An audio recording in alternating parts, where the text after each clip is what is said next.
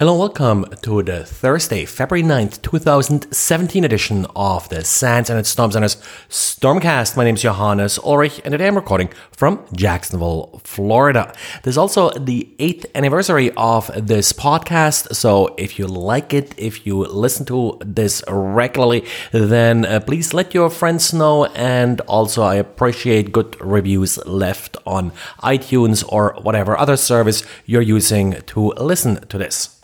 Today we got a guest diary by Remco Verhoef about uh, metadata URLs that you commonly find in cloud servers.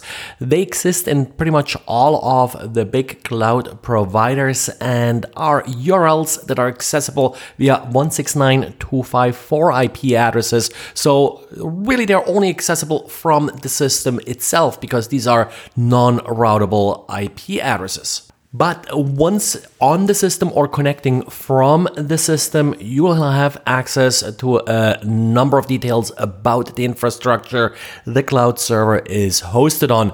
It's a little bit like system utilities like PS or Netstat and the like that allow you to interrogate the system state.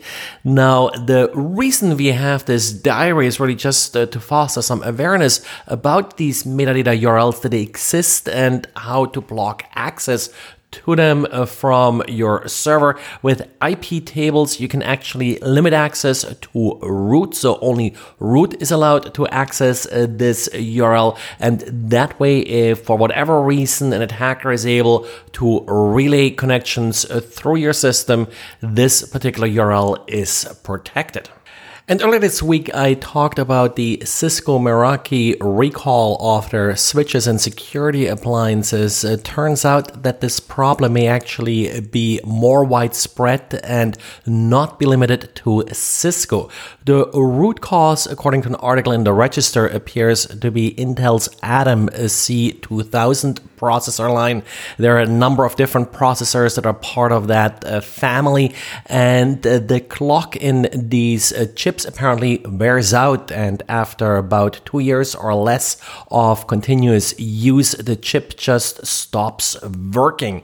Now, Synology, their disk storage devices, is another product that has reported failures that are linked uh, to this uh, particular issue, but it's uh, not limited to this at all. There's a long list of companies that use this particular processor. You often find them sort of in somewhat lower end uh, kind of servers and the like. The article does mention Netgate, Netgear, HP, NEC, and a bunch of other companies, uh, Supermicro also, that are using this particular processor in various products and that may be affected by this flaw.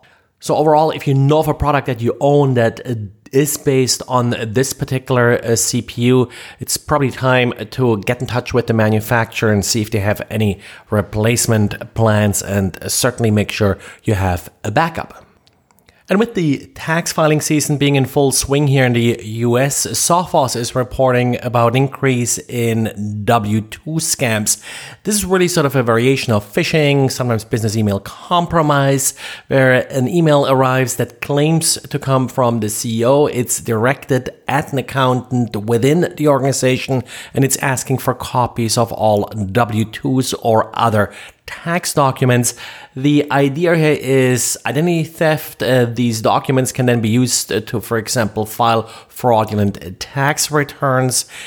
And if that isn't bad enough, Sophos is reporting that they have recently also seen hackers coming back after the first attack and then doing a more traditional business email compromise where they're trying to trick the accountant into wiring money to an account the attacker controls.